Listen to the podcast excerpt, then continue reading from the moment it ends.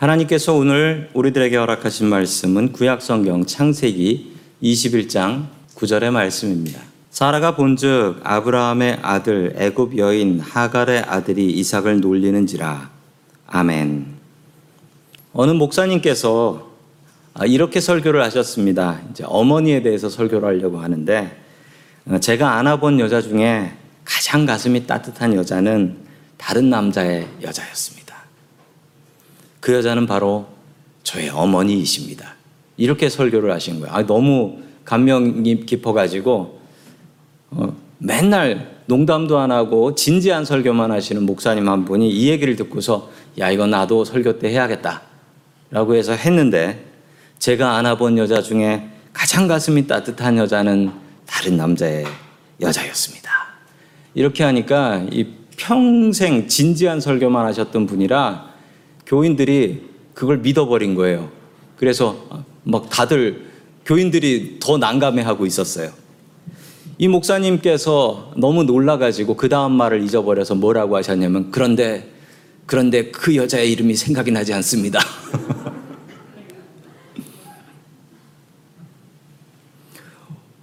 오늘 하나님의 말씀에는 두 여자, 두 어머니의 이야기가 나옵니다. 어느 어머니가 더 성경적인 어머니일까요?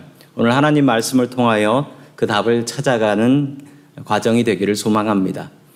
첫 번째 하나님께서 우리들에게 주신 말씀은 부모는 자식에게 하나님을 가르쳐야 한다라는 말씀입니다. 부모는 자식에게 하나님을 가르쳐야 한다. 지난 시간의 이야기를 이어갑니다. 아브라함이 그랄 왕 아비멜렉한테 자기 아내 사라를 여동생이라고 소개했더니 이왕 아비멜렉은 어, 그럼 사라를 데리고 살아야지 하고 데리고 갔는데 하나님께서 왕 아비멜렉의 꿈에 나타나셔가지고 어, 그 여자 안 돌려보내면 다 죽는다 라고 해서 해결해 주셨습니다. 자, 계속해서 21장으로 넘어가서 우리 창세기 21장 1절의 말씀을 같이 봅니다. 시작. 주님께서 말씀하신 대로 사라를 돌보셨다. 사라에게 약속하신 것을 주님께서 그대로 이루시니 아멘. 여기서 참 중요한 말씀이 말씀하신 대로입니다. 우리는 세상이 하나님의 말씀대로 돌아가는 것을 믿습니다. 그리고 하나님께서 말씀하시면 그 말씀 분명히 이루어지는 것을 믿습니다. 오늘 주일 이 아침에 하나님의 말씀을 우리가 배우고 있는 이유도 이 말씀이 그대로 이루어지기 때문입니다. 말씀하신 것이 그대로 이루어지는 것을 믿으시는 저와 여러분들 될 수 있길 축원합니다. 아멘. 자, 계속해서 2절의 말씀을 같이 읽습니다. 시작. 사라가 임신하였고 하나님이 아브라함에게 약속하신 바로 그때가 되니 사라와 늙은 아브라함 사이에서 아들이 태어났다. 아멘. 하나님의 말씀이 드디어 이루어졌습니다. 아브라함의 나이 100살, 사라의 나이 90살에 드디어 아들을 낳게 된 것입니다.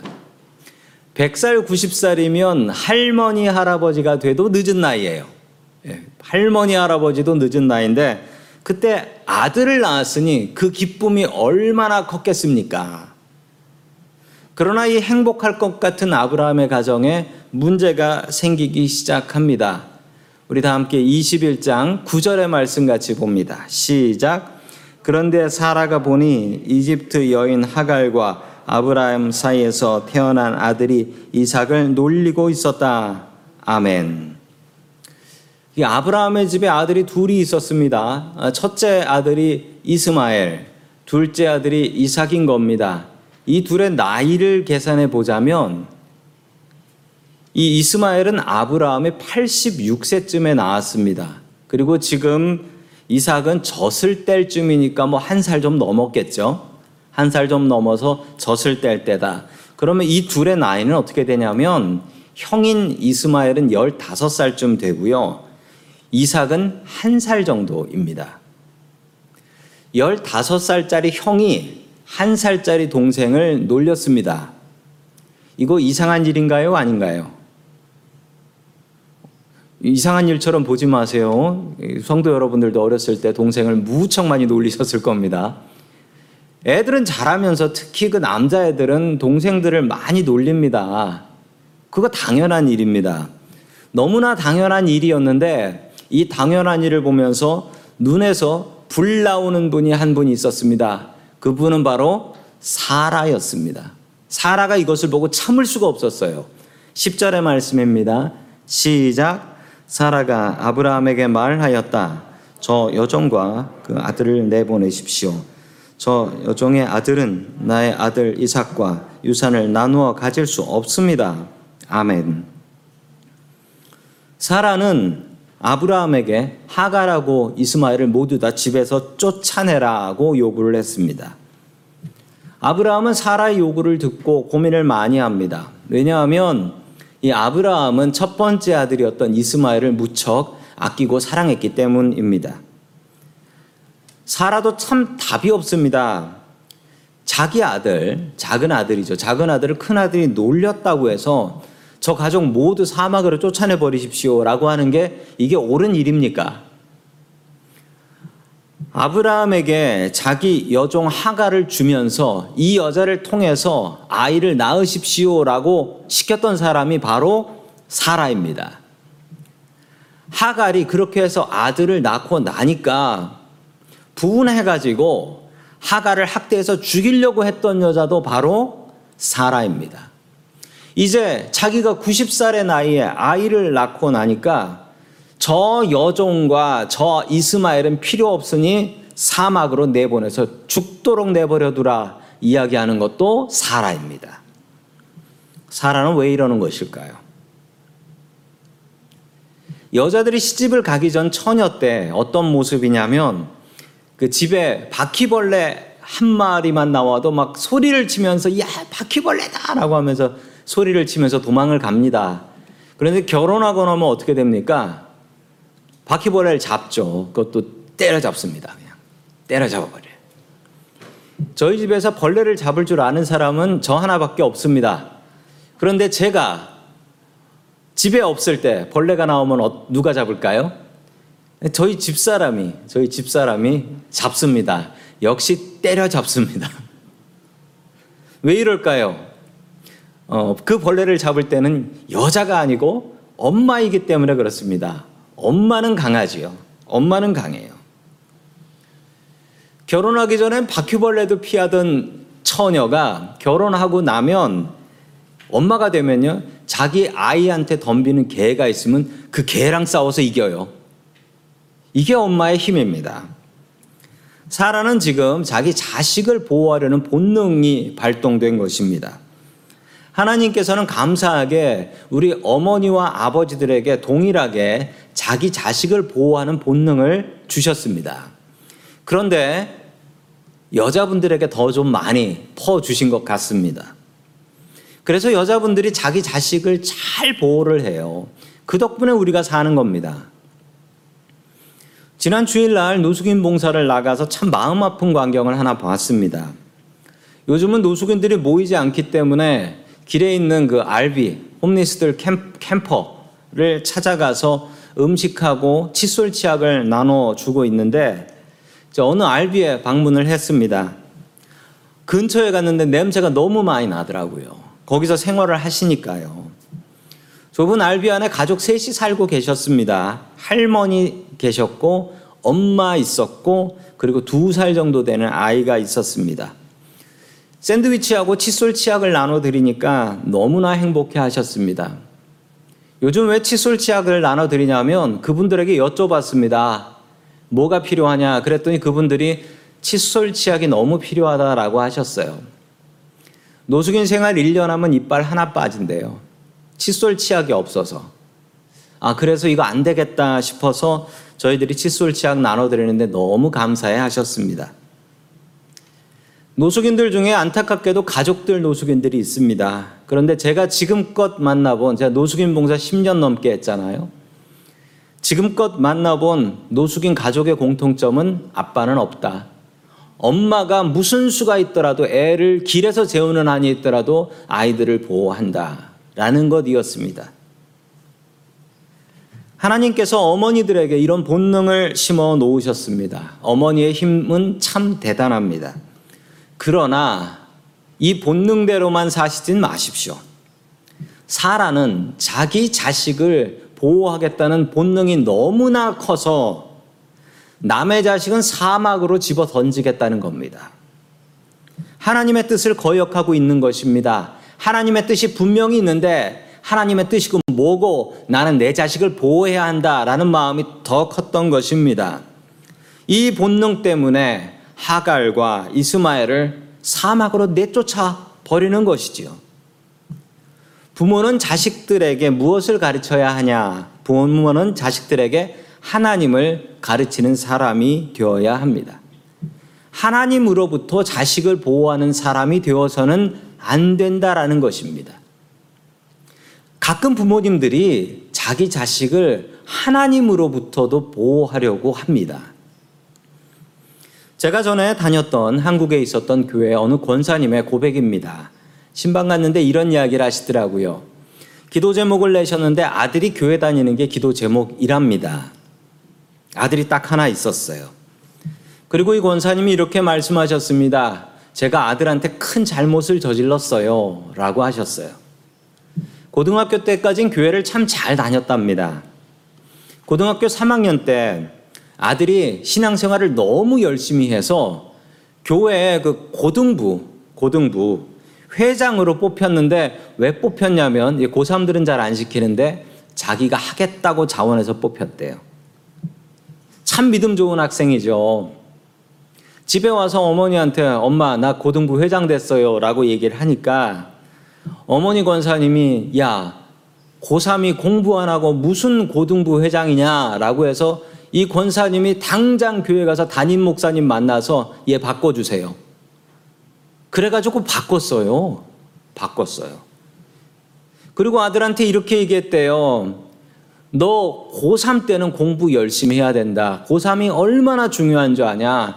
좋은 대학을 나와야 된다. 그래야 교회 다닐 때도 떳떳한 거다. 그래서 주일날 교회 가지 말고 학원 가라고 학원 잡아놨어요. 이 아이는 학원 가서 주일날 교회 못 가고 학원 가서 열심히 공부해서 서울에 있는 아주 좋은 대학교를 들어갔습니다. 그리고 다시는 교회 다니지 않았습니다. 어머니가 하나님을 가르쳐야 되는데 어머니가 하나님으로부터 자식을 보호해 버렸습니다.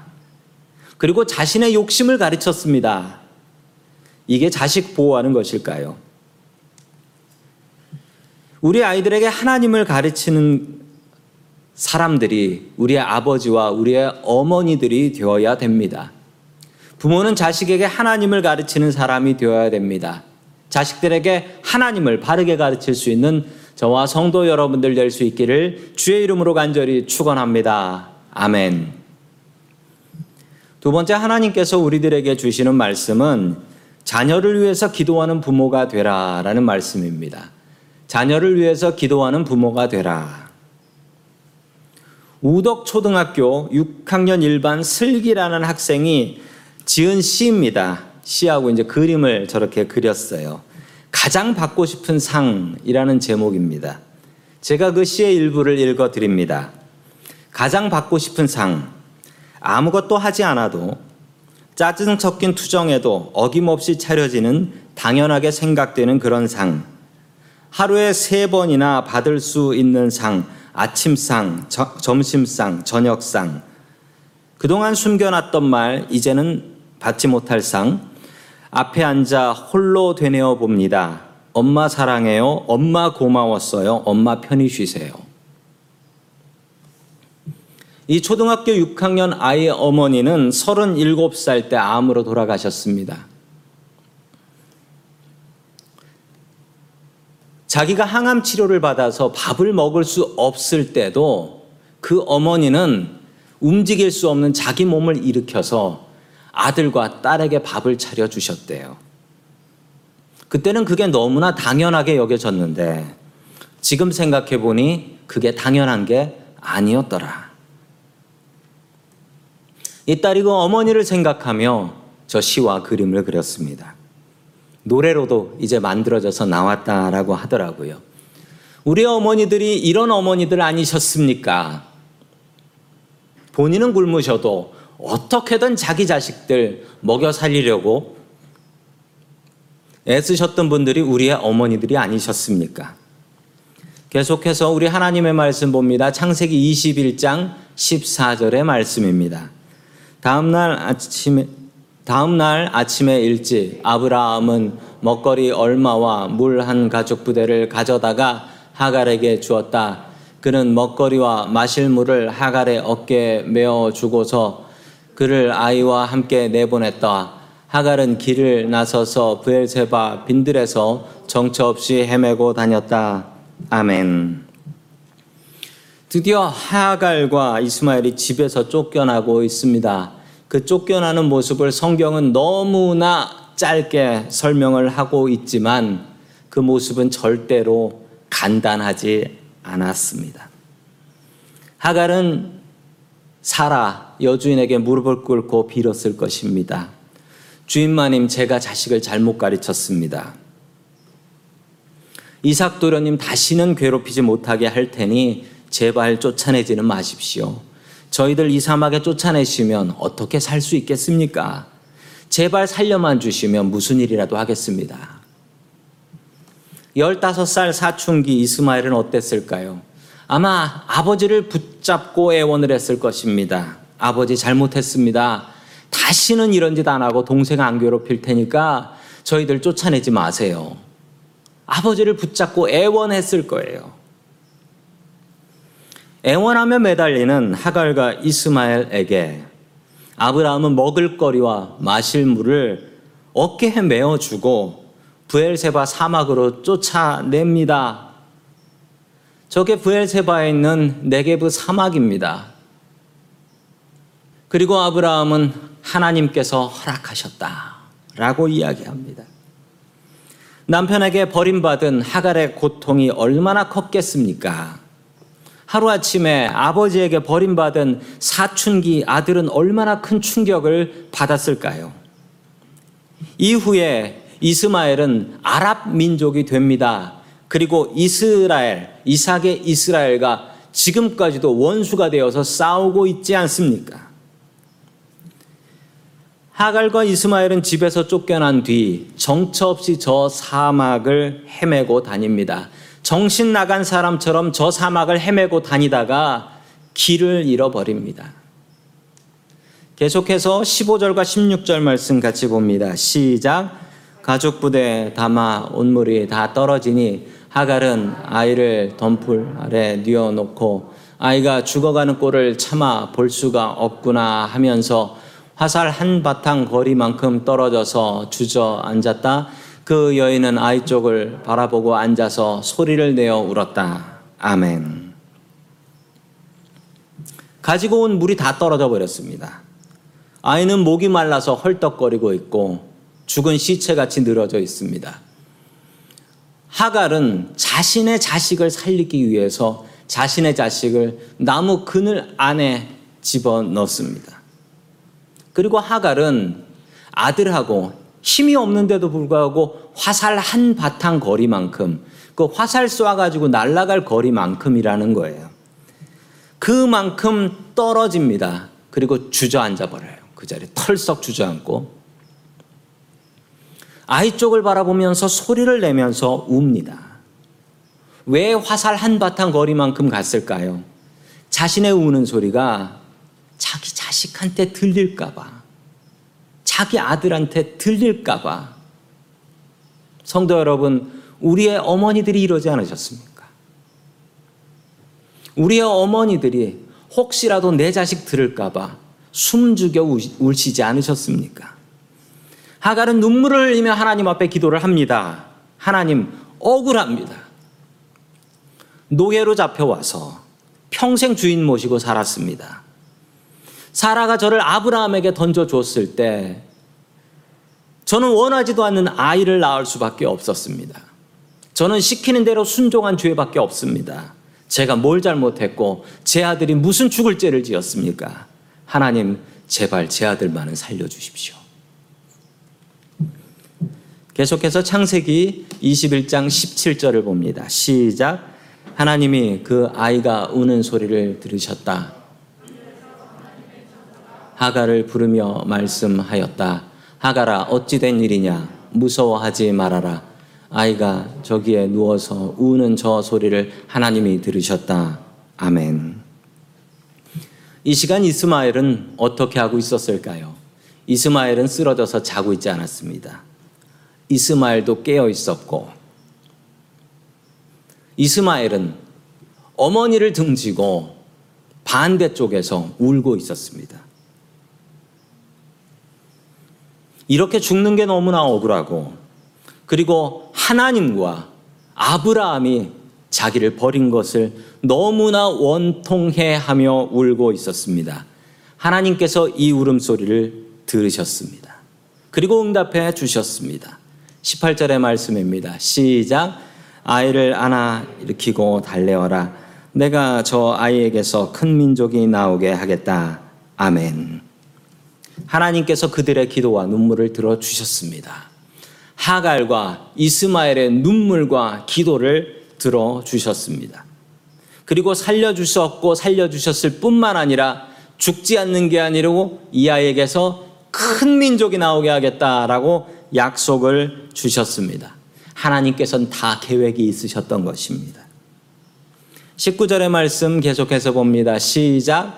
하나님이 하갈의 눈을 밝히시니 하갈이 샘을 발견하고 가서 가족 부대에 물을 담아다가 아이에게 먹였다. 아멘. 하갈이 기도하니 하갈의 눈이 열렸다라는 거예요. 하갈이 정신을 차릴 수 있었다는 겁니다.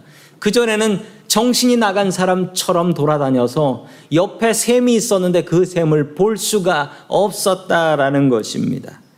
그런데 하나님께서 눈을 밝혀주시니까요, 그 옆에 샘이 있는 게 보였어요. 정신이 차려졌어요. 그 샘에 가서 물을 떠다가 자기 아들에게 먹여서 그 아들을 살려냅니다. 성도 여러분, 기도하면 정신 차릴 수 있습니다. 우리가 힘들 때 기도해야 될 이유가 여기에 있습니다. 하나님과 아브라함에게 버림받았다라고 하며 괴로워했던 하갈과 이스마엘은 희망을 보게 됩니다. 하나님은 나를 버리시지 않으셨다. 우리 아버지는 나를 버렸지만 하나님은 나를 버리지 않으셨다. 하나님께서는 나를 향한 큰 계획이 있으시다. 이것을 발견하게 되었습니다. 하나님께서는 이삭에게도 계획이 있었고 이스마엘에게도 계획이 있었습니다. 하갈이 억울함으로 눈이 멀었을 때는 옆에 있는 샘을 볼 수가 없었습니다. 그러나 하갈이 자기의 아들을 위해서 기도했을 때 하나님께서 눈을 열어주셨고 살 길을 보여주셨습니다. 기도하면 삽니다. 설교를 준비하면서 제 평생 가장 간절하게 기도했을 때가 언젠가를 다시 한번 생각해 보았습니다. 제가 가장 간절히 기도했을 때는 저희 막내 아들 병원에 입원했을 때입니다. 둘째 아들이 태어난 지 석 달 만에 열이 너무 심하게 나서 병원에 갔는데 열은 떨어지지 않고 왜 열이 나는지 이유도 찾을 수 없었습니다. 그래서 병원에 22일 동안 입원을 했습니다. 병원에서 100일을 보낸 거죠. 가와사키라는 병이었는데 이렇게 어린 나이에 한 살 전에는 걸리지 않는 병이래요. 그런데 3개월 만에 아이가 걸렸으니 의사 선생님들도 그 병을 찾을 수가 없었던 것이죠. 끝내는 찾았는데 이 병의 후유증이 심각해서 이 아이가 잘못하면 평생 동안 심장에 장애가 생길지도 모른다라고 얘기를 했습니다. 너무 답답해서 제가 교회 기도실에 가서 기도를 했습니다. 제가 얼마나 열심히 오랫동안 기도했는지 모르겠는데 한참을 기도하는데 교회 사찰 집사님이 내려오셨더라고요. 제가 너무 울면서 너무 울면서 하나님 앞에 기도를 하니까 무슨 일이 난 줄 알고 그 사찰 집사님이 내려오셔서 아니 목사님 무슨 일 있냐고 물으시더라고요. 하나님께서는 제 기도를 들어주셨고 제 자식이 건강하게 잘 자라서 조금 전에 보신 것처럼 바이올린으로 특송을 했습니다. 참 좋으신 하나님이십니다. 하나님께서 제 기도를 들어주셨고 지금까지 건강하게 후유증 없이 잘 자라고 있습니다. 성도 여러분, 기도하는 아버지와 기도하는 어머니가 되십시오. 자식은 내 마음대로 되지 않습니다. 자식에게 잔소리할 시간 있으면 자식을 위해서 기도하십시오. 그리고 자녀들은 부모님을 위해서 기도해야 합니다. 하나님께서 그 기도를 들으시기 때문이지요. 기도하는 아버지와 기도하는 어머니 그리고 기도하는 자녀들 될 수 있기를 주의 이름으로 간절히 축원합니다. 아멘. 다 함께 기도하겠습니다. 우리에게 생명이라는 기회를 허락하여 주신 고마우신 하나님 아버지. 우리에게 육신의 아버지와 어머니를 허락해 주시니 감사드립니다. 하나님, 우리의 가정이 하나님을 배우고 믿음을 배우는 곳이 될 수 있게 도와주시옵소서. 부모들은 가정에서 하나님과 믿음을 자녀들에게 가르칠 수 있게 도와주시옵소서. 하나님, 우리가 자식들에게 기도의 본을 보이는 부모가 되게 도와주시옵소서. 하갈이 기도했을 때 하나님께서 살 길을 보여주신 것처럼 우리도 기도할 때 하나님께서 보여주시는 그 믿음의 길, 구원의 길을 갈 수 있게 도와주시옵소서. 부모는 자식을 위해서 매일 기도하고 자식은 부모를 위해서 늘 기도하는 믿음의 가족 될 수 있게 도와주옵소서. 예수 그리스도의 이름으로 기도드립니다. 아멘.